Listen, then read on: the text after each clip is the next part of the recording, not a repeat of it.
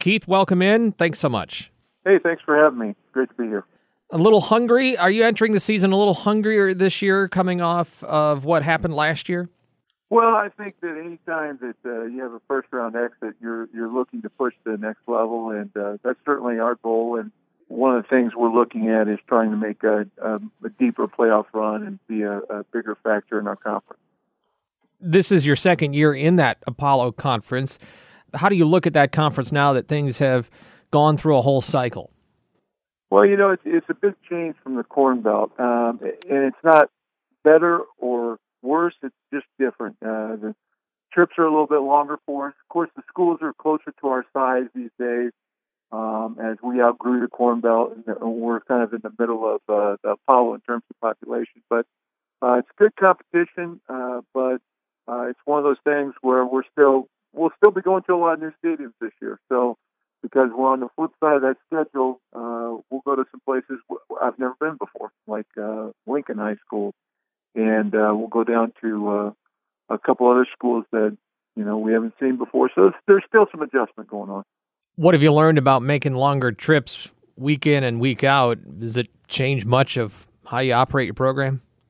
Boy, I, I ask myself the same question because uh, long trips uh, historically have been pretty hard on my teams, and so uh, I'm looking for that magic bullet to try to figure it out. So we're going to try some new things, but uh, it is difficult. It is difficult when you take those longer trips uh, and trying to keep the focus and trying to keep the rhythm that that you have with your team. Uh, if uh, if I had the solution, I'd, I'd tell you, but I don't know right now. Well, take a cue from Illinois and other Big Ten teams. They get a chartered airplane. They fly the day before, get into the hotel, get a good night's sleep. Maybe you should try well, that. There you go. Yeah, yeah. That's what we need to do. you mentioned school population, and I, I, saw a note here in an article that Colin Likas wrote about your, your roster numbers in the 70s, and uh, you made note that that is historically low for the program that jumps out to me because there are a lot of schools in the area that would cry for 70 that would you know give a lot for 70 on, on the roster. What is the significance of that number for you well you know we're we're fighting the numbers game like everybody else. Um, and and you know it's one of the things that uh, I've been criticized for but I say to a lot of folks I say look we're doing all these things to try to get uh, guys interested in our program but it's just it's not just us. It's something that we're seeing across Illinois in terms of numbers. And there are a few programs that are maintaining those big numbers, but you know, 20 years ago or 25 years ago when I started, you know, you could have a losing season. You're still going to have 115 guys out the next season. That's when we were a much smaller school, actually.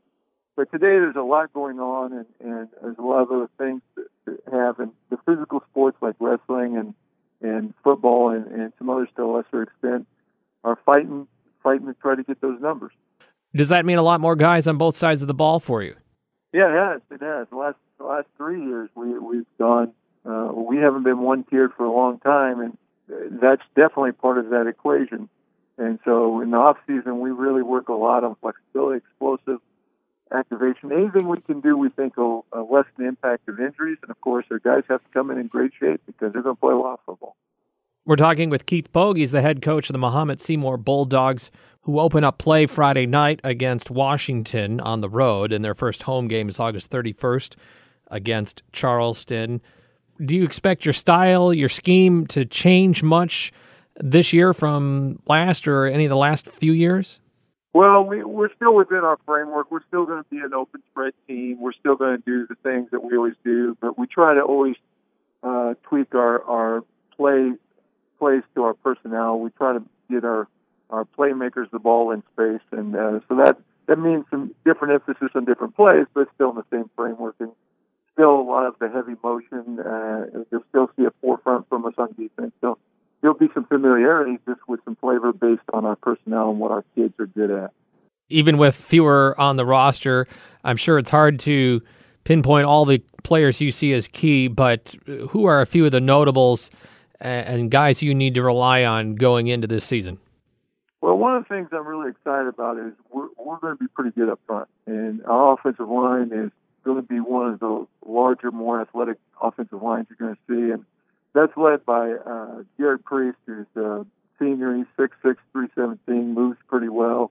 good player. Maury Mendenhall is about six one, six two, probably about 270, and he's a guard for us, and he does a lot of great things. And Kyle Kenny, who's also another senior who plays guard for us, and Kyle's probably six one or six two, and also in that 265, 275 range. Um, so, and we got some juniors that are there. Uh, Murphy is six four, about 255. So we have we're back to having some Mahomet size, and Mahomet athleticism up front. And uh, if you don't have that, it's tough to it's tough to do some things. But but we feel like we can stand up to almost anybody in terms of uh, our front front group, and and that's pretty exciting. And then we got a uh, our starter back at quarterback. In fact, almost all of our skills guys are back, which is a tremendous advantage. Uh, Dawson Finch is going to be our quarterback, and this is his second year in the system, and he's really had a great off season. Uh, we got Jordan Veldman and, and Dylan Gates uh, back, and they're doing really nice things for us uh, at the running backs. And then uh, Connor Thomason is a returning wide receiver. He's another senior that's really done a lot of good things for us. So we're excited about both our physicality and our, our size up front, and we're also excited to have a bunch of our skill guys uh, back and with a year of experience. Could make for some exciting football. Hey, Coach, we appreciate your time as always, and we wish you the best of luck in the 2018 season. Thanks for the visit. Much appreciated.